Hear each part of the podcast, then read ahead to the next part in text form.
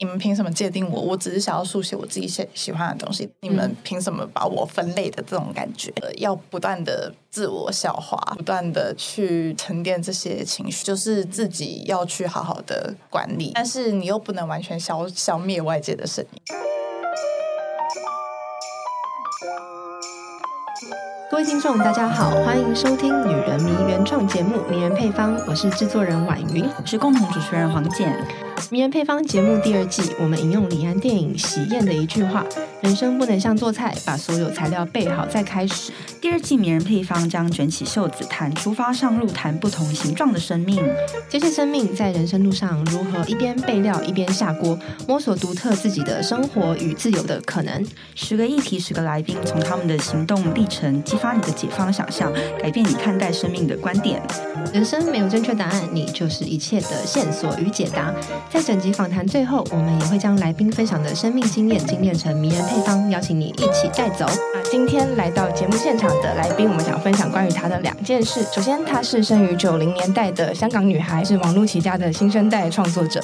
那她也多次在成品畅销榜上拿下台港作家双料第一名。那第二件事呢，是她曾经离乡背景来到台湾，呃，在台湾就读国文系。那目前在呃北京电影学院是一位制作研究生。让我们来欢迎不朽，也请不朽跟听众们打声招呼。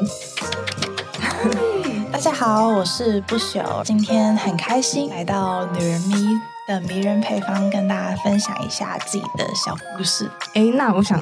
首先，我想要来问问看不朽，就是因为我们知道你其实是在香港出生嘛，那后后来你来台湾是读就是师大的国文，那接着你又到了北京，所以其实你在这个不同的地方都会感受到不一样的一些文化风情，尽管可能都是一个华文区域。那你觉得对你来讲，这有什么样子不一样的生命的滋润吗？或者是说你在每个地方观察到的书写文化有什么样不同？嗯，其实我觉得最大的不一样是那个城市的氛围。嗯，对，比如说，呃，香港是一个非常快速的地方。对，然后就是我来到台北，第一件觉得就是特别的事情，就是这边的扶手电梯很慢。嗯、一一上扶手电梯，我就呃。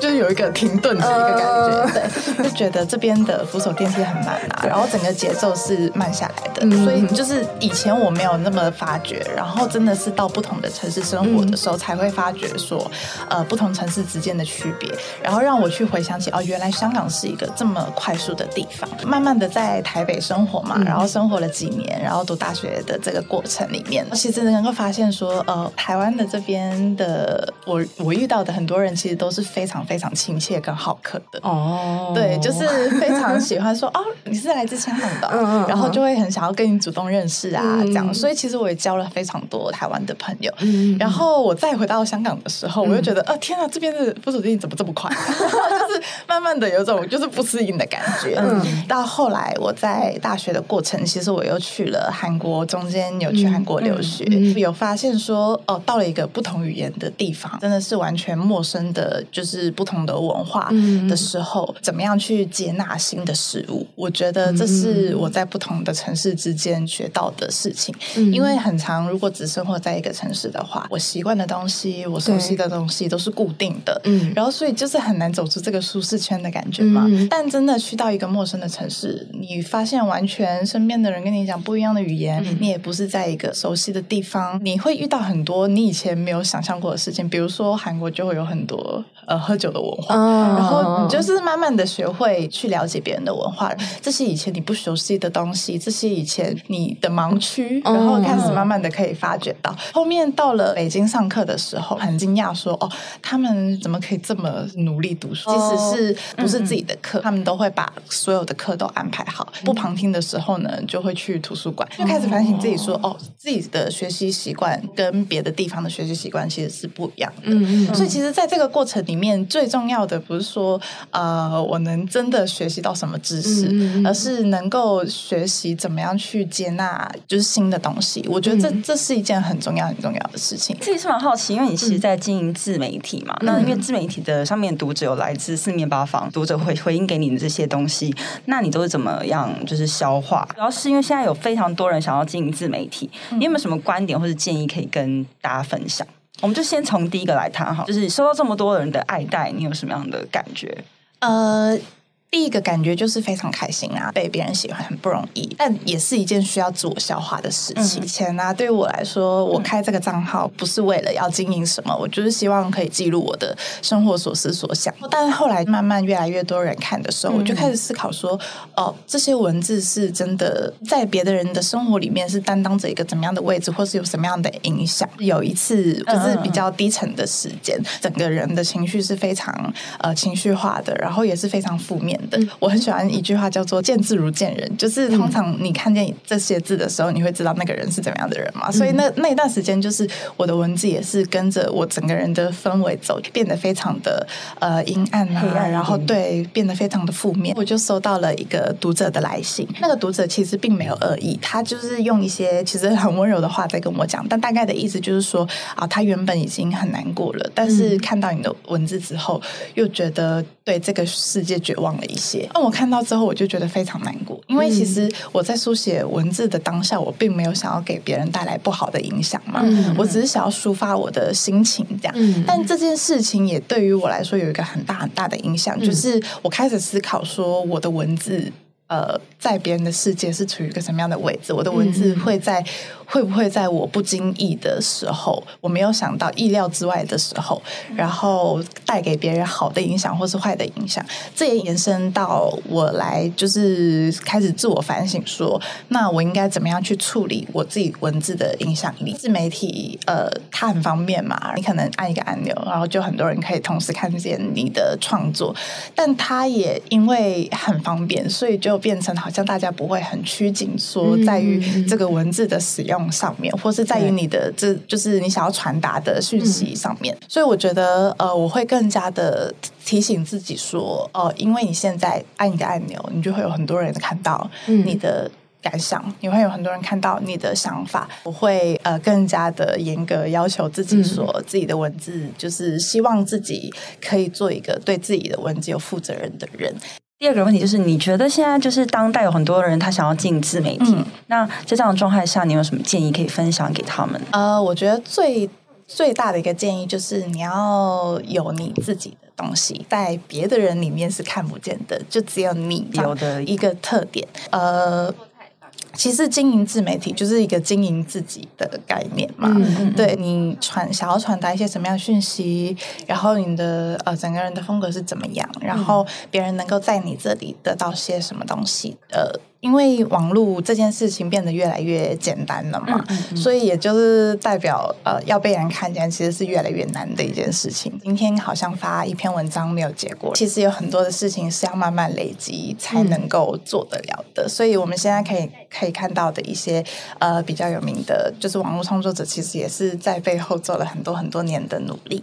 在读者的一个回馈里面，嗯、突然发现说。你自己的文字其实它是有重量的，而且会影响到别人的生命。你怎么看待这种责任？因为同时之间，它也确实是你接下来你在发发表之前，你会去要去思思考跟设想很多。那对你来讲，它会成为一种限制吗？是一个负担吗？是一个沉重的事情吗？还是你现在怎么看待这一件事情？你有什么角度去看？呃，我一开始觉得这是一件负担，嗯，就是就好像有有有一个规则需要绑住你，但就是我后来慢慢的。呃，了解到一个创作者其实是不能独善其身的，嗯、就是在这个世界上活着的，嗯、因为你的创作是需要被别人看见的，也就是你的创作是处于这个世界之中，所以我们怎么样都要学习与这个世界好好的和平相处的一个概念。嗯、所以我慢慢就在思考说，嗯、那如果。我不把它看成一种负担呢。嗯、我自己后来有一个小小的方，就是小小的方法书写的时候，我还是会如实写出来，嗯、但不代表我要给别人看。当我写完那个文章之后呢，我会把它放一阵子。哦，让他量一下。因为对因为其实每一篇文章在那个当下都会在有那个情绪在的嘛。对，啊、但是当可能过了几天，然后可能有有一些比较深刻的事情，可能几个礼拜，然后几、嗯、几个月，然后我再回头看我那个时候写的文章，跳脱出那个第一人称，才能知道说，哦，他这里好像不太妥当。希望自己可以用两个角度来思考自己的文字。嗯、我那个时候可能写的文字是带着刺的，只用一个角度去思考自己的创作的内容。其实我觉得这样好像也是太狭窄了一点。我希望自己可以慢慢的把它看成不是一种负担，而是到了某一个位置，你就要承担的责任。这个过程里面，不朽其实慢慢的。养成了另外一个身份，我们可以称那个身份叫做编辑，所以等于是你自己也跨出来嘛，是，然后你自己也就是透过时间去把那个距离的位置拉出来，然后可以做自己的编辑，然后这样子出来的这个作品，它能够去沟通的面向也会很广。而且我觉得这样的一个好处就是，我能够重新在想说，哦，原来我也可以用别的角度去思考我之前写的问题，嗯、对于我自己要好像有第二次的启发的那种感觉，嗯、就是我第一次写的时候，就会可能着着重在。在这个事情本身，然后可能是着重在我的感受本身这样。嗯、但是当我跳脱出来看的时候，我可能就会能够看到一些新的东西。在这个过程又往往可以激发出新的创作。所以其实我觉得这是一个环环相扣的一个过程、啊嗯嗯，这也很好玩啊。对，就是这反而是有另外一个新的创作的养分会出来。是的，是的，嗯嗯。哎，小简来，没有，我想问你会不会很怀念自己以前那种比较无忧无虑书写的那个感觉啊？因为其实现在投射来的视线变多了，然后我们在书写的时候可能没有办法像以前一样那么随心所欲，会不会很怀念就是回以前那种啊，我想要写什么就写什么的那种感觉？会，我觉得有时候会，但是、嗯、呃，我会觉得说。我那个阶段就是那样子写东西，然后我这个阶段就是这样子写东西。嗯、就是比如说，我现在回去看我自己第一本书的时候，嗯、很害羞，不堪入目，就是对，会有一种感觉，可以理解。对，你知道，就有有有时候会看以前的事情，会觉得有一种黑历史的感觉。嗯、对。但是呃，我转过头又想说，但那个就是那个时候我才写得出来的文字，没错，就是我二十岁写我第一本书，那是我二十岁才能做到的事情。我现在已经写不出那个时候。没错，虽然很深色，然后很幼稚，或者有时候有一些想法，就现在可能已经改，很想销毁。对，但是其实又想说，哦，那好像是那个时候的我的一个特性，嗯、然后就留下来了。对，所以我就想说，哦，我有时候也会怀疑那个很无忧无虑去创作的自己。但是我就想说，嗯，那个阶段的我就是那样，但现在的这个阶段的我就有现在的事情要面对。我虽然会很怀念，但我不会。很眷恋那个东西，对、嗯、我就是偶尔怀念一下。哦、那我们想知道书写的过程啊，嗯、网络起家的作者啊，其实通常都会遇到这样子的问题，就是说很难避免所谓的文学的框架套在所谓的大众文学身上。是，呃，我蛮想知道是你怎么看待书写这件事情。比方，如果当别人套上这个框架在你身上的时候，你会不会很在意这样子的声音？或是当你遇到呃面对这种纯文学跟大众文学的批评，你会怎么样去面对这种不舒服的状态？呃，其实我觉得就是自己要去调试，很难避免大家的看待的文学的这个框架，我可以在不同的可能是采访里面跟大家分享我自己对于文学的一个看法。我觉得每个年代有它每个年代的文学的属性，嗯、然后我在想说，那我们这个年代的个性是什么？嗯，我们这个时代的文学的个性是什么？其实都是在不断的形成的过程之中嘛。嗯嗯，对，所以它其实虽然是一个框架，但其实每文学这件事情是一直都在转变，然后一直都在就是积累。的虽然会有这个框架在，但还是希望自己可以透过呃很多的采访，或是跟别人的聊天过程啊，或是跟读者分享的过程啊，然后去就是慢慢的累积我们这个年代对于文学的看法。嗯，对，虽然有时候没办法可以脱离别人的一些框架，嗯、对，但是我就做我自己可以做的事情。但你在这个部分都消化的很好吗？还是其实你会呃有时候心里还是会有那种哇，我还是好介意听到那样的声音哦，或者是。其实我遇到这样的事情的时候，未必能够这么看的乐观，会吗？会有这样的时刻吗？我觉得会。其实，呃，刚刚看起来很就是扩大的样子，其实中间是经了经过了好几年出版的这个过程，所以才会有的一个想法。嗯、但其实际开始是非常的就是不开心啊，嗯、就是你们、嗯、你们凭什么界定我？我只是想要书写我自己喜喜欢的东西，凭什么把我分类的这种感觉？嗯、就是一个要不断的。自我消化，不断的去沉淀这些情绪，就是自己要去好好的管理。嗯、但是你又不能完全消消灭外界的声音。刚刚不朽其实讲到几件事情，我觉得还蛮蛮棒的，而且蛮有共感。就是说，像你在二十岁的时候，你我觉得大家都会这样，不不管有这东西有没有出版，你 只要回去看你以前的日记，你就快疯掉。对，你就是会很丢脸。嗯、你知道像，像对像我知道加拿大有一个 podcast 节目，它的内容的构成就是让大人去念他小时候的日记，嗯、然后大家就是上来讲他自己小时候，大家真的听了就觉得哇，糗事这样，嗯，就是会觉得那个日记你可能就在意纠结一些很小的点，是现在看起来觉得很好笑，可是也觉得当时的自己很可爱。而且我们这一季的节目嘛，其实就是 slogan 是说，人生不能像做菜，把所有材料备好才下锅，一边捡拾素材一边下锅的，没有那个完美的时刻。对，然后。就算是现在我们下过的这个料端出来，人家觉得说，哎，他把它界定在哪里？可是，也许他们有一个脉络在那里，是对于他们去理解这件事情比较方便。可是呢，对于我们自己来说，或对于喜欢或者说是是受到这样子的文字或文章感召的人来讲，那个意义也是不一样，那是没有办法被界定的。某种程度上，我觉得是可以这样，可以这样来说呢。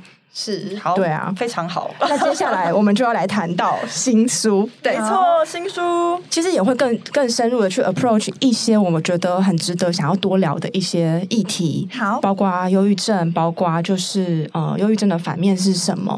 因为其实像女人迷的读者里面有，我们也非常的在意身心的健康，还有包括自己的能量状态这个议题。我可以补充一下，忧郁症其实这个状态是它是一个低能量、零能量状态，所以它当陷入忧郁症的情况里面呢，很多时候是没有办法起来去从事事情的。嗯，所以，所以刚才刚开始呢，不久也有提到是从关在房间足不出户，后来因为比方说室友说的一些话啊，或什么鼓励到你，让你决定打开自己这样子。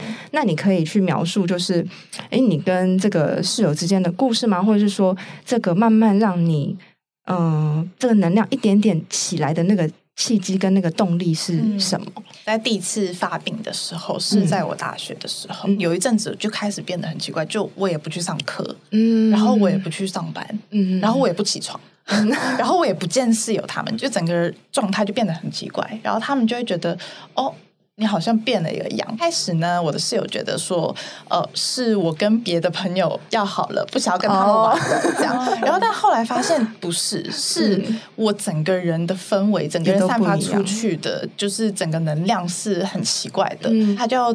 开始去上网查了很多关于这方面的资料，就是呃情绪的问题啊，然后忧郁的问题啊，然后他就上网去查资料，然后他就跟我讲说：“那你要不要去见一下我们学校的辅导老师？”哦，然后一开始我就很抗拒，为什么我没有病？然后我为什么要去呃见辅导老师？然后这样的话不是此地无银嘛？就是那种感觉。然后我就我就很拒绝这件事情。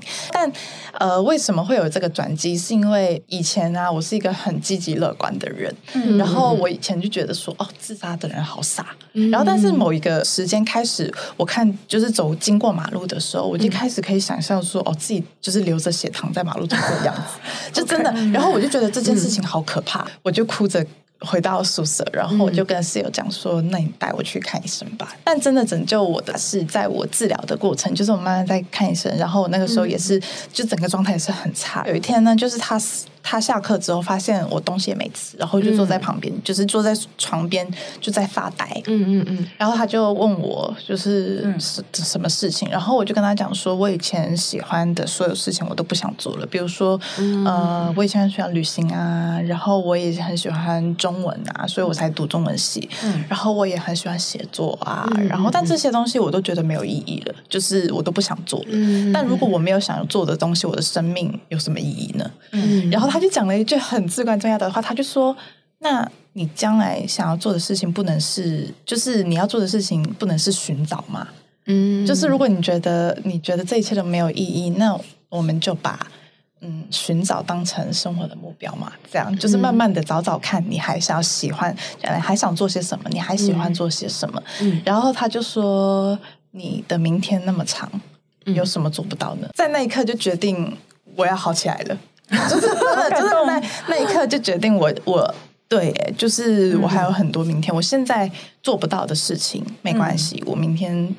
我还有很多明天、后天、大后天，就是很多余生里面我都可以做到，嗯，这样。嗯、所以其实呃，就是我跟室友的故事，就是慢慢的从这边开始发展出去，然后到后面我大学之后，呃，我们毕业之后也还是一起住，就是已经从一个室友，或是朋友，或是只是知己，或是只是闺蜜的这个这个阶段，已经上升一个关系，就是变成了家人。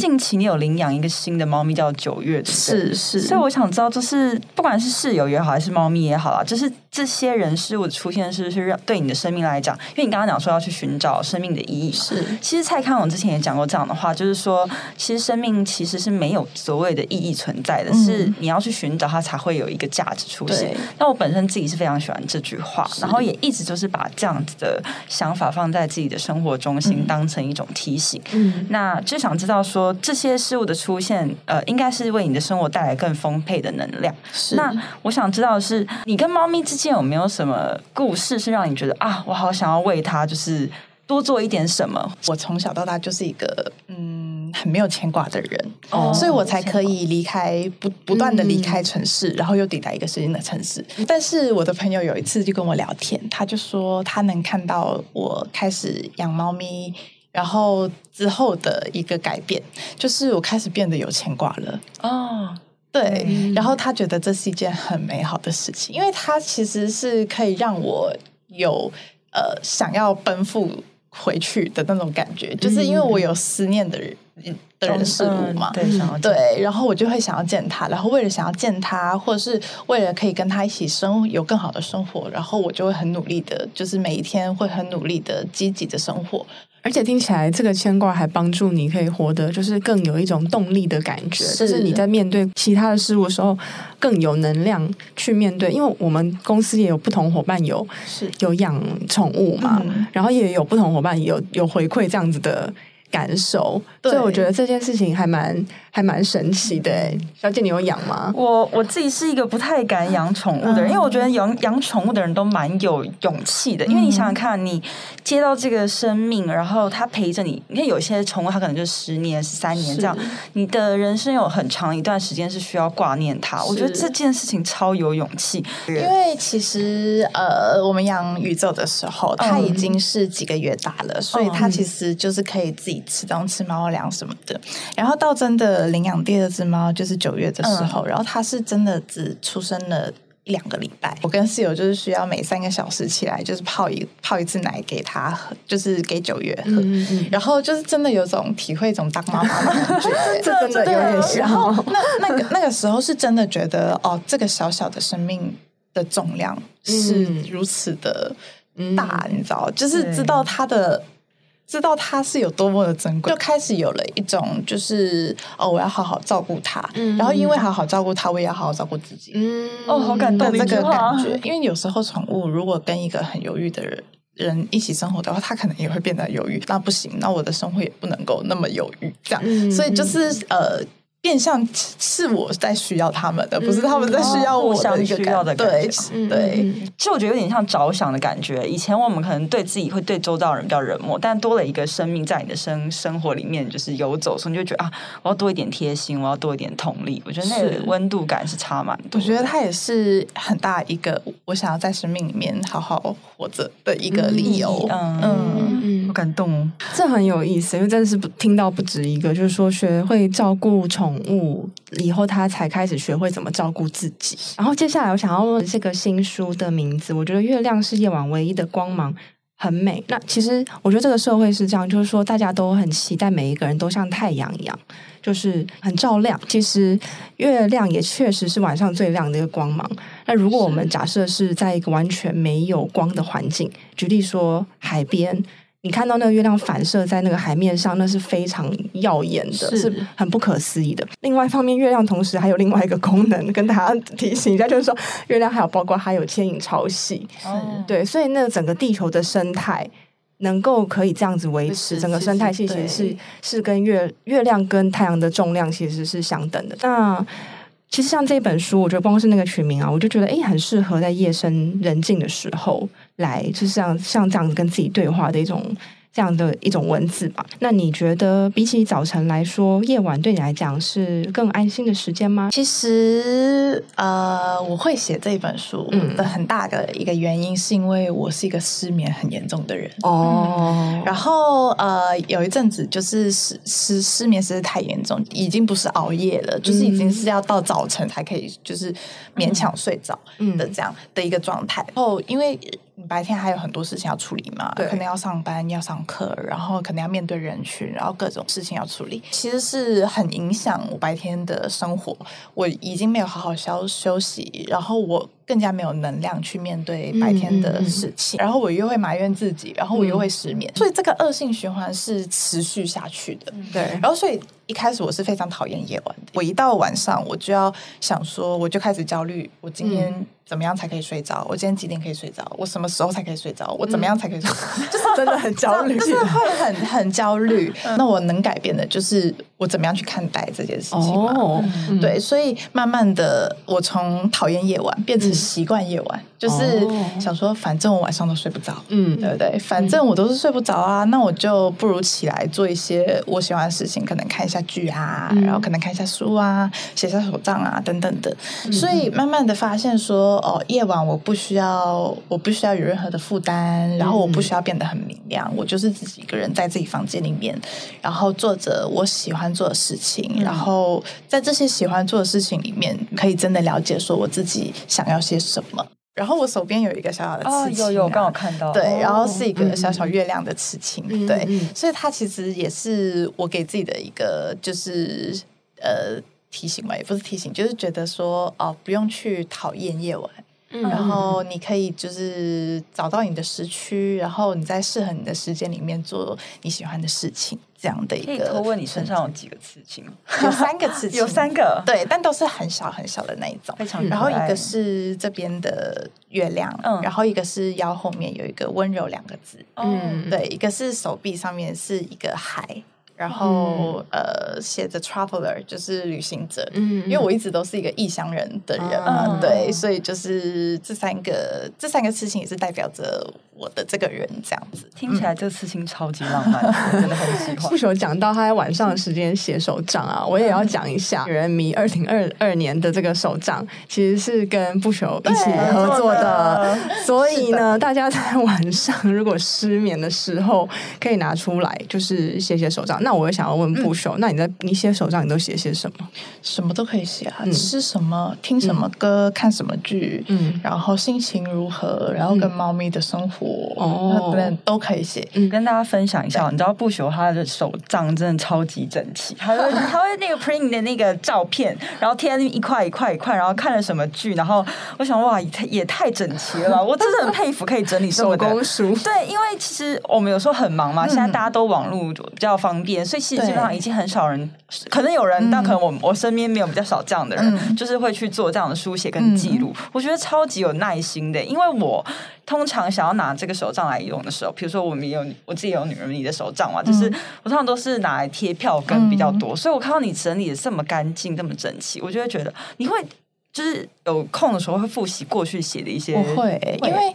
因为我以前我是我是文科人嘛，嗯、所以我以前一直都觉得，就是可能是就是中文系的自负性，就是我觉得我记忆力很好，我很会背书，嗯，嗯。对，所以我一直以来都觉得说我自己是一个很会背书，然后记忆力很强的人。嗯、但是真的，然后就是可能长得越大，嗯、然后或是到了不同的阶段，你会发现对以前的记忆是渐渐模糊的。对，就是你以前觉得很深刻，或是说你那一天觉得你会记住一辈子的事情，其实根本就不会，根本就不会，对。然后我就想说，那我有什么办办法可以把它就是长久的把这些感受长久留在我生命里面？嗯、然后一个就是书写，然后另外一个就是写手账。嗯、所以其实这两件事情都是跟写有关系啊。反正就是就是记录我自己的生活，然后让我的日子或是岁月可以有迹可循那种感觉。嗯、因为现在已经想很很多时候想不起以前发生什么事情，对或是我以前觉得很有意义的事情。嗯，真的要回去翻。才会想到说，哎，原来我以前想过这样的事情，对，原来我以前经历过这样的事情，是。好像其实虽然经历过，可是如果写在比方说日记或手账，或是自己文字记录下来，才会发现说，其实自己的生命也是挺丰富的，是，然后也其实是很不单薄的。这样子，哎，我问一下，其实我们女人迷的手账有出三个颜色，对不对？对，你最喜欢哪个颜色？哦，我是用白色，不朽白，不朽白，不朽白现在已经卖光了，对不对？是吧？我记得已经完售了，是现在白色已经完售。对，我也是白色的。哦，你也是白色，不好意思，我是用绿色啦。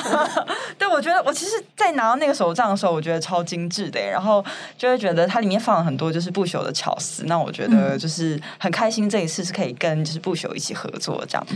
觉得这也是我自己的一一个小突破吧，因为自己只是从、嗯、原本只是从一个喜欢写手账的人，嗯、然后就是变成一个哦使用者，我我怎么样用这些手账的时候，我会觉得更加的贴心，或是我会觉得更加的能够发挥到它的用处，嗯、所以其实也是跳脱一个身份，然后去思考，嗯、然后我就觉得哦，这是一件蛮有趣的事情，很开心可以这样一起做一个不一样的挑战跟合作。那我这边也想要再问，就是说在，在其实，在二零二一年四月的时候，就台湾有一个作家叫做蔡佳佳，她入选了富比士亚洲杰出青年名单。她在二十一岁的时候被判断就是有呃罹患所谓的忧郁症。那她后来出版了一本书叫《亲爱的我》（Oh Dear Me） 跟绯闻这两本书，她希望可以剔除社会对精神疾病贴上的标签。那我想问，就是不朽，你身为一个作家，其实你在二零一六年的时候也遇到所谓的呃忧郁症的低潮。是我们想要听听看你对于这个忧郁症的这个标签，你觉得它在你身上是一个助力，还是所谓的一个重量呢？嗯、呃，我觉得呃，就是都有，就是它同时是一个助力，然后也是一个嗯，嗯重量。因为其实现在大家看待呃忧郁症，其实都会有一个嗯或多或少都会有一个就是刻板印象嘛，嗯、就是觉得你忧郁症忧郁嘛，你就是每一天都很悲伤，嗯，然后你就是每天都在哭，然后你就多愁善感，或是你就是矫情。但其实我想要跟大家讲，就是其实忧郁症的呃。快乐不是忧郁症的反面嘛？忧郁症的反面是呃活力，嗯，就是其实，在那个状态里面最缺乏的东西不是开不开心这件事情，而是你没有任何的活力，嗯，就是你的生活是死死气沉沉的这样。嗯嗯、然后，所以其实我也是希望可以透过嗯书写，然后跟大家就是分享说，这个生病的过程不是像大家想象的，可能只是不开心，然后可能只是呃。呃，只是多愁善感。就是不是这样，所以一方面我希望自己可以更多的分享给大家看这个忧郁症背后的一些真实面的生活是怎么样。然后一方面，它其实也同时让我能够更加思考说，哦，我怎么样可以用我觉得我现在觉得我跨不去的东西，但把它书写成文章这样子。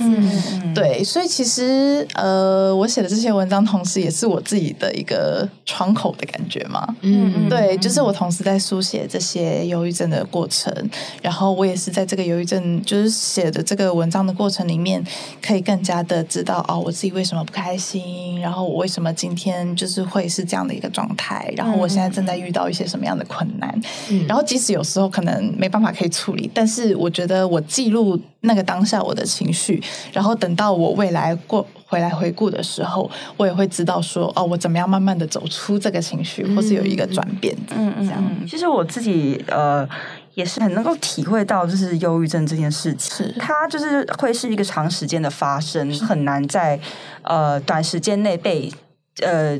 痊愈，嗯、我觉得这件事情其实算是现在每一个人都可能会罹患的一个文明病，嗯、所以我也是蛮希望借由就是不朽在这次的专访，就是分享忧郁症这件事情，主要是因为想要跟大家讲说，其实忧郁症它不是所谓的矫情，是。它有的时候是你没有办法去掌控它，它就这样突然来了，那你就只能够接受这件事情。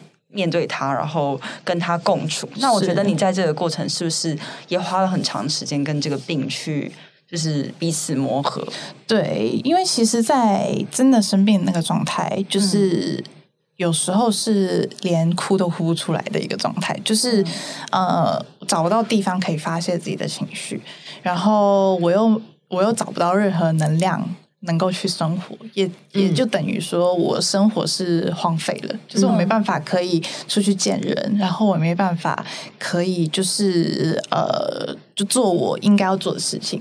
在这个过程，因为我做不到，所以我又会更加加加重这个对自己的自我厌恶的这个感觉。哦嗯、对，所以我觉得这是一个就是一个循环啊，因为我做不到，然后又更加讨厌自己，但因为我讨厌自己，然后这个病情会更加严重，慢慢的。要去接受自己生病这件事情，其实是需要花很长很长的时间，才可以呃抹去这个叫做我那个时候看书是叫做病耻感，就是觉得哦，我生病这件事情是很羞愧于生病这件事情这样，嗯、所以其实要去接受自己生病，其实是一件非常不不容易的事情，然后中间也花了很长很长的时间，我才可以说服自己说哦，没关系，就算我生病。我也可以照常生活下去。嗯，就是开始要接受他，我才可以慢慢的找到说我怎么样才可以跟他和平共处的一个方式。嗯、但是一开始是完全没办法去接受，谁会接受自己生病这件事情？谁会喜欢生病这件事情？对不对？嗯，所以其实。呃，要花时间去接受它，是一件勇敢、呃、很勇敢的事情。我觉得，我们看到不朽在社群经营上面其实很丰富，然后其实我觉得排版很优美，就是点进去就看到那个画面非常的清新。那我就会觉得说，你其实是一个很。呃，在意生活细节的人，比方说，你可能会把你的房间布置的很温暖，然后点香氛蜡烛或者书写手账，嗯、就像一种在生活上会从事的一个仪式感。我想知道，就是除了这些之外，你有没有更多疗愈的一些方法放在你的生活里，或是你可以分享一些让我们的听众可以跟你一起变得更温柔的一些小撇步，这样子？啊、呃，其实我觉得。一定要建立一个自己舒适的环境。嗯嗯，嗯对，我觉得这是一件在生活里面非常非常重要的事情。布置，因为对，因为你可能真的，如果你日常很忙的话，其实你真的在家里的时间可能很少。嗯，但是在家里是你最能够放松，或是说你最能够不用去面对一切的一个地方。嗯，所以如果你你回到家里，然后。还不开心，就是不喜欢那个环境的话，其实嗯，对于生活的满足感就会就是大大减低。这样，嗯嗯、所以我通常都会买一些小物啊，然后来布置自己的桌面啊，然后让自己就是生活可能抬起头能够看见的地方啊，我就会觉得满足。这样，比如说我会呃买日历啊，嗯、每天有一个仪式感，就是每天会撕一页日历，嗯、让自己知道说哦，今天一天又过去了。嗯、然后我的日历是月亮的形状，所以我每天对。然后我每天就想说，嗯，今天满月，然后或者是今天是弦月，然后今天可能月亮只有一半，就是之类的，嗯、就是会就是观察个整个变化。你是不是有拼很大的一张那个月亮的对那个拼图啊？然后你把表框放在自己的家里，是真的很喜欢月亮，真的很喜欢，真的很喜欢感受到这件事情。对，然后我还会就是一些香氛蜡烛啊，刚刚也讲到的，嗯、睡前点嘛。对，然后每天的仪式感跟习惯就是我每天。都会看书哦，看书对，但看书有时候大家都会觉得哦，好像要花一段时间来看书什么的。嗯，但其实并不需要给自己很大的就是压力，或是说你并不需要。我觉得设定很大的目标的话，其实会让自己很难去实行啊。嗯，但是你可能可以从小的开始，比如说我今天只阅读五分钟。之类的，啊、嗯，对，所以因为有时候，呃，我是同时会看纸本书，然后也会看电子书，嗯、因为有有有很长一段时间是我一直在漂泊在外，就是流浪在外面嘛，所以纸本书对于我来说就是一个很大的负担，那个真的是搬不动。对，所以其实呃，电子书我也会看，那可能通勤的时候可以看一下，然后所以其实不需要给自己太大负担，就是一个哦，我今天呃小小看一篇文章的一个。就是一种疗愈的感觉，对生活里面一些很小的事情，也可以成为我们的仪式感。比如说，呃，你每天为自己记录一句话，嗯，对，就讲今天的自己。哦，抽卡牌还有抽卡牌，对，还还可以抽卡牌。我想起来，你有跟我们合作那个就是京剧牌卡，对不对？有没有记得有一个？对对对，是的。那你自己偶尔平常也会抽就是牌卡吗？会，我觉得很有趣。早上今天有抽吗？偷问早上，我今天就通常都是。昨天，然后抽今天的这样，我也可以分享一下，因为其实那个京剧的牌卡，啊 然后还有包括我们那个手账的每一周有没有？其实手账每一周下面都有一句话，然后呃，那些其实也都是女人迷的内容，就是女人迷我们过去的一些内容啊或单元，我们把它截取出来一些，我们觉得特别想要就是给大家，你知道，一些一个小仪式。不管是能量啊、观点啊，或者是心态啊，或者是陪伴啊这样的句子，是、啊、就是是一些祝福啦。不管是在手账里面，嗯、还是说是在牌卡里面，其实其实都有。那我觉得刚才不朽在讲那个生活里面的仪式，嗯、我觉得这件事情还蛮重要的。不是说要大家一直买东西，不是，嗯、而是你可以真的真心诚意的去为自己。挑选你可以找很久，嗯，也可以。可是你当你的生活周遭里面有这样的事情的时候，你会有那种爱惜他的心情。你每次看见他的时候，你心情会诶有一点明亮，有一点甜蜜，嗯、或是你撕一页日历的时候，诶你看到今天诶今天的月亮是这样子的形状，是是上弦月，是下弦月，或是是细细的，是圆圆的，每一天都有它的风味。我觉得那个很重要。对对，不是日子不是扁的这样子一直在过。对，嗯嗯嗯。然后我还有自己一个小小的仪式感，就是我每天都会在前一天晚上。会写第二天要做的事情。哦，对 对，就是不然的话，我就觉得明天会很慌。我不知道我要怎么办。你喜欢提前的准备一点，对，就是会可能规划好的事情没有做到，但是我还是会规划，就是先规划，然后然后再来看说，再来调整我们的生活这样子。但是呃，因为有时候自由职业者嘛，所以生活就会变得很很茫很很很茫然的感觉，有时候，所以。所以我就必须要做一些这样的仪式感，去来让自己不会觉得生活太茫然。这样，嗯，原来是这样，还蛮重要，还是需要一个框架跟一个定锚，不然的话就是会哎飘来。飘着飘着飘着，但不是说你一定要跟着这个东西去做，而只是说哦，你可以大概有一个方向，有个方向，然后我们再随着日子怎么样过，然后随着事情怎么样发生，然后我们再来就是做调整，做调整。对，嗯嗯嗯嗯。因为其实现在我们常常在讲到，就是比方说余生啊、温柔这两个关键词，可能跟一方面跟你的书有关啦，然后二方面也是，就是常常就是哎会联想到你。那我们蛮好奇，就是你心里面所想的温柔，呃，是什么？就是不管放在任何人事物身上，你觉得这个温柔的样子是什么？因为其实我想每一个人对于温柔的想法也不太一样。是，那你对你来讲是什么？因为我们先前我可以补充一下，先前我们曾经在第一季的时候有访问那个谢盈萱，嗯、然后谢盈萱她有说，就他认为就是其实呃温柔是。呃，因为当时我们在谈访是一个跟跟这个戏剧嘛，那他就提到说，那温柔其实是很多时候是他该是那个人的责任，你要让他来去承担，你不要去为了照顾那个人而替他承担的那个责任，那其实反而是、嗯、呃，一方面扼杀了他的成长的机会，嗯，二方面这不是真正的温柔，所以有时候温柔其实是有一点点有一点点残酷的，他不见得是。嗯是那种哦哦，我永永远替你照顾好啊，这样子的那种状态。嗯、所以每个人的那个温柔的想法是不一样。那你对于温柔的想象是什么？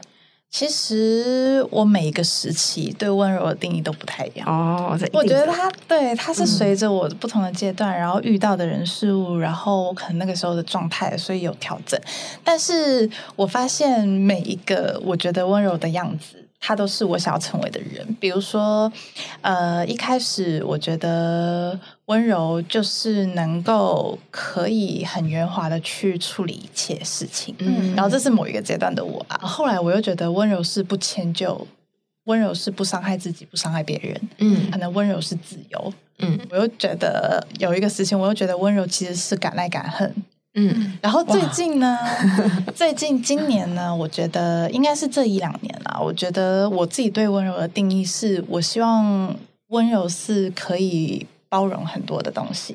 嗯，对。然后为什么会这样想？是因为以我以前一直觉得说，呃，可能我读越多的书，我看越多的电影，然后我知识越来越丰富，遇到的经历越来越多的时候，我好像就越有能力。能够批判很多事情，你懂吗？就是我可以越越能够说，哦，这这本书就是好书，这本书就是不好的书。对。然后，或是这是烂片，这是好片，这等等的。然后，或是说，我觉得你说的对，这个道理是对的，或者这个道理是错的。所以，其实以前就会觉得，哦，自己经历越多，越有知识，就越能够做到可以批判别人。批判事情，但现在就会觉得其实不是。当你经历越多，是你应该越能容纳越多的东西。嗯，对，因为呃，即使你可能不同意，但是因为你看的很多东西，所以你会慢慢的觉得，哦，原来这个世界也有另外的观点。观点，原来这个世界也也有呃呃，你可能不喜欢这个东西，但是也有人是喜欢这个东西。然后，所以我觉得现在就会觉得说，温柔其实就是能够。嗯，接纳多元接纳很多对不同的事情，能够包容很多不同的事情，就像是大海海纳百川的那种感觉。嗯、对，所以这是我最近觉得温柔的样子。那我也希望自己可以做到。我好奇你的好奇婉瑜的温柔呢？哇，我哎呀，我没没想到会被反问。我刚刚还在思考，就是还在想说不朽的那个温柔，就是因为我觉得说，嗯，确实像刚才讲到，就是有的时候我们。有时呃，随着年纪或是或是不同的经历或知识，你累积的越多，嗯、其实因为你在这个累积的过程，我们某种程度上它的动力来源是我想要追求更好，嗯、我想要追求我自己变得更好，更有能力去看见好的作品，更有能力去创造好的作品。所以那其实里面是必然会难免会有一些比较的心，你会去能你要必必须能够去标定它的高低位阶，可是。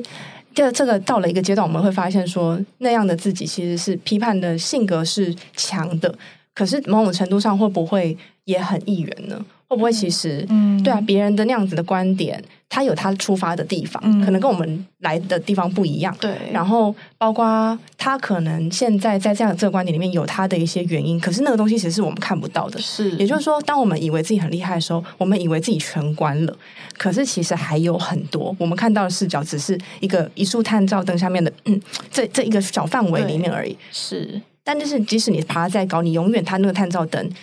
打的都即使扩大好了，但打的还是有它的边界，对就没办法看到。有看不就是看不够全面的时候，永远都有看的不够全面的时候。所以其实当、嗯、我们如果能看见说，我们其实永远都有那种看的不够全面的时候，嗯、就能够更温柔，就能够去接纳说，OK，所以有这样的想法，就有世界上有这样的观点啊。嗯、那也许也许在不同的阶段，人就会有这样不一样的想法。这样子，我觉得这是确实是一种很温柔的想法，而且我觉得他也需要。嗯，对温柔这件事情有一定的考呃思量的人，他才有办法去做这样的设想。不然的话，很多时候我们会为了要追求，就说哦看起来很厉害，然后就先就彼此先针锋相对来、嗯、来来去去这样子。嗯嗯、小姐呢？丢到我这里来，好害怕、哦。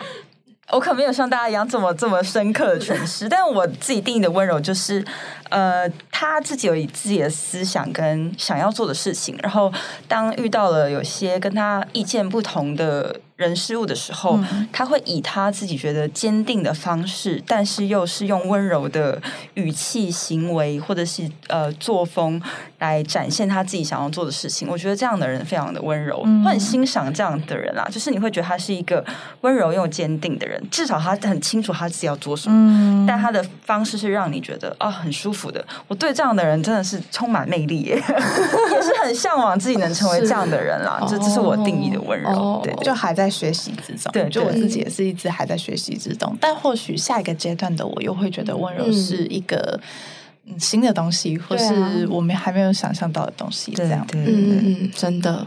那我想问一下，就是因为其实在，在呃不朽哈，你在饲养两只猫咪之后，你会就是你刚好跟我们分享说，你觉得你的生活多了一个想要活着的这个想法。是那从前我自己啊，我自己来看，就是我就觉得生命是我自己的。你看，像你已经养了猫咪，然后我还没有，我就会决定我自己的来 去。就是我我我刚刚不是说我可能没有勇气去承受这十三年的这个漫长的时光，要对一个事情负责。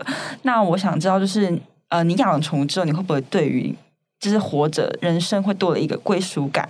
你觉得这个归属感对你来说很重要吗？就是以前我们可能很漂泊不定，嗯、我们可以随时都舍去，但现在这件事情是对你来讲已经有不同的看法。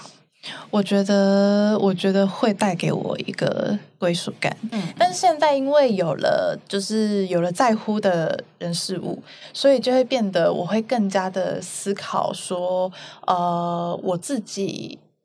怎么样才能够更加的，就是与这些我喜欢的人事物一起生活？我应该要怎么样才可以做到更好的去跟他们一起生活？然后这个在这个过程里面，我会发现说，哦，不只是这个牵绊，不只是对。对方好，而是对我自己好，就是让我有多了一个动力。以前会觉得说，好像我就是我自己的，但是现在就会觉得啊，没有，我好像也是属于我的猫咪的，就是我也是他们的，就是爸爸妈妈的感觉。然后我觉得那个归属感是他们给了你一个，你刚刚不是提到就是有点像共生的概念嘛？就他需要你，然后你也需要他，是，所以他对你生命来讲，其实是一个很大的改变了。我觉得，我也觉得是。还有，我也很想养宠物。啊、先好了，我先养植物好了。对，先养植物，记得养一些好养一点的，不然你一开始就有挫败。你在家里有养养植物吗？我偷问一下。没有，没有。那你会想要试试看养植物吗？但现在就是养九月跟宇宙剧已经花了很多时间。对，因为平常我在平常我在家里工作，我就是是他们的佣人哦，猫奴其中之一。但是我想问吼，就是因为你现在有了猫咪之后啊，你应该呃很常会被他们打扰写作吧？嗯，对吧？那这时候你怎么怎么办呢？会把他们关在门外吗？不会，不会，不会，通常都会以他们为主。哦，对，果然是猫奴，是很棒。好，因为我们知道说你其实也开始透过 YouTube 记录你一些日常生活，嗯、那让人看起来就会觉得好像是跟你一起过生活的感觉。那是什么样的契机会让你开始想要透过影像来记录？呃，其实是因为呃那个时候开始拍 YouTube 的影片，嗯、是因为我。刚上研究所，oh. 然后上了研究所，因为我是读编剧相关的研究所的嘛，嗯、所以它其实就是影视。嗯、然后想说，呃，在这个过程里面了解到更多，可能就是镜头的运用啊，嗯、要从哪一个角度就是去切入，这样的话大家会比较喜欢呐、啊。嗯、然后想说，我可能也可以自己学学看，怎么样去操作这个东西。Oh. 然后这其实同时也是帮助呃帮助我怎么样去就是设想说我这个场景应该要怎么写。其实。同时都是有帮助的，嗯、对，所以我觉得这是呃变相的，是我的一种学习的方式。嗯，对我那个时候就开始慢慢学习，就是呃怎么样用相机拍片啊，嗯、然后或者是我又想学习怎么样剪片啊，嗯、然后我觉得这是呃我。在研究所阶段，很想要去努力突破，很想要去学习的一件事情。我自己先说，我其实很喜欢看这个、嗯、这个记录，然后每天都觉得哇，好疗愈。因为放那个很温柔的歌在那个背景，嗯、然后就跟着你这样这样生活啊，然后搭车移动，然后就会让人家很期待你的下一集的，就是上架这样。那、嗯、最近有要上架吗？天哪，读者们催有没有 期待你的下一集更新？因为我觉得这是非常的好看。因为其实我觉得它还有对我生活的另外一个。帮助就是哦，我知道我规划我要拍片的时候，我会希望我的生活能够更加的更更更加过得好。有些有些对，就是一个督促自己的概念。这很好，对，这是一个那个时候我就想说，嗯，那既然我要拍片，那我就是要安排好我要做的事情，然后我怎么样去呃努力积极的把这些生活过过得丰富。对，所以这其实也是一个帮助我自己可以好好生活的，这也是一个仪式感。对啊，这也是，这是。鼓励我们也要，就是可以试试看记录自己的生活。对，那呃，接下来想问就是说，嗯、呃，因为不晓得你接下来有没有什么计划想要分享给大家，或是有没有定下一些年度小目标，想要在今年完成呢？因为其实呃，每一年我自己来看啊，就会觉得哇，你其实是一个很。呃，让自己都有固定在出书这个习惯，嗯、我觉得这是对作者来讲是非常了不起的一个安排。那我想知道，就是接下来你的下一本作品会在什么时候？虽然你才刚出完，但我好奇想要知道你的下一瓶作下一本作品，或是你接下来也可以跟我们分享，要在哪里可以找到你的社群等等。因为其实我最近都在忙研究所的事情，嗯、然后不知不觉我已经走到研究所最后一年了，要写论文了。对，所以我就在准备自己的剧本的作品。嗯所以其实我本来是有预计说，我今年要写一下，可以可以试试看写故事小说这样。但是因为我同时又卡着卡住一个就是研究所的故事，所以我没办法可以两个故事同就是并行。所以我。希望说，我可以在这两个月把我的研究所写完，然后再来规划下一本书。但是先不要压力太大哈，因为我觉得这个这种这个剧本应该是非常的要耗时跟心力的。是，而且我又是写悬疑的哦，悬疑吗？对，这是一个太，就是一个很难呢。对，那你也可以把写剧本这个部分拍成你的生活影像哦。好，很期待哦。因为你刚才也讲到说你在写。就是准备写论文嘛，然后剧本。那我们就很想问啦，因为其实人民常常在谈，就是多元的多元跟共融。其实每一个不一样的人，他在生活或在工作上、工作中，可能在不一样的群体里面。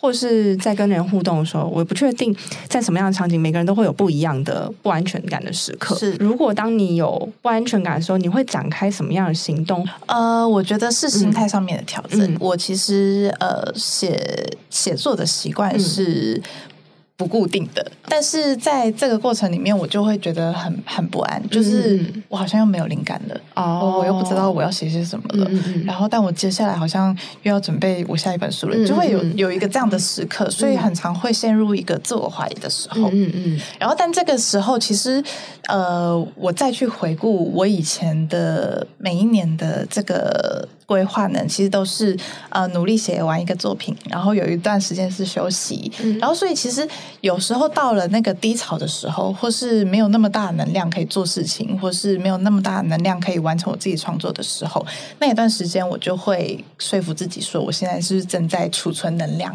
哦，对，所以我我我觉得我们在面对不安的时候，嗯，可以抱持一个这样的想法，就是你现在正在不安，你可能现在正在低潮，但是你这个在低潮的过程，其实是在释放自己的情情绪，排解自己的情绪，然后是在储存更多的能量去面对你接下来的生活。那因为这节目叫做迷人配方嘛，嗯，所以呢，我们就要来问，这最后我们要问说，在你的日常生活或是你的创作工作里面，你一定会必备的。迷人配方是什么？它可能是一个习惯，或是一个仪式啦，或是一个观点啊，或是一个心态。虽然刚刚我们知道，我们其实已经蛮讲讲了很多，嗯、但是如果今天有一个是可以让我们的听众今天就开始练习的，你会邀请大家做什么？呃，我生活里面的一个迷人配方呢，其实就是。不断的问自己问题哦，真的、哦、对，因为我这也是我今年的自己一个的的小小计划啦，嗯、就是呃会在 Instagram 上面跟大家分享，每天问大家一个问题，嗯、然后这个问题也是问我自己的，嗯、因为其实为什么我觉得问问题很重要，嗯、是因为呃只有我有不解的时候，就是我有东西想要知道的时候，我才问问题嘛，然后问问题的这个过程，其实就是我努力去寻找。答案，然后我努力去寻找我现在的想法的一个过程。嗯，然后我觉得保持这种好奇心，对于生活来讲说是非常非常重要的一件事情。嗯，那你都问什么问题？很多啊，很多。你问题从哪来的？嗯，自己想，自己想。对，就是可能在看书的过程 有觉得迷惑的，嗯，比如说那一天可能听到一首歌，然后里面讲到一些事情，然后我觉得很深刻的，然后我也可以拿出来问，比如说呃，相信命运吗？就是像是这种，然后比如说呃。你是一个擅长抽离的人吗？嗯嗯嗯。那为什么这样子？就等等，就是各种的生活里面会遇到的一些问题。我发现你好像也会在社群上面把这个问题丢出来，然后让读者跟你一起进行这样子的一个过程。那我们就来问：如果今天要邀请跟听众一起展开，今天就可以开始的练习，你会邀请大家一起跟你做什么？问自己问题，问自己问题，问自己问题。对，我觉得这真的很很重要，因为其实呃，看很多的书，然后或是呃。读很多的书之后呢，呃，大家都会分享说你怎么样走出迷茫，就是，嗯、但没有人教你怎么样迷茫，嗯、对不对？哦，呃，确实，对，就是没有，但但你一定要有迷茫的时刻，你才可以就是更加了解自己，嗯、你才可以更加知道说你现在是对于什么有困惑。嗯，然后我觉得这个要困惑的过程很重要。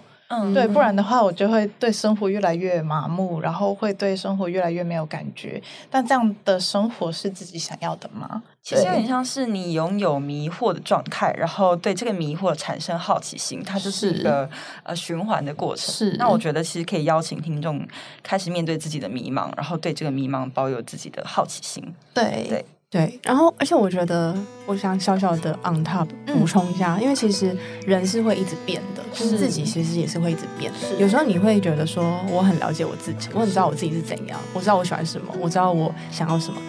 呃，可是那很可能是对基于你对于你自己过去的认知，就很像我们跟一个朋友，如果我们没有跟他持续在对话。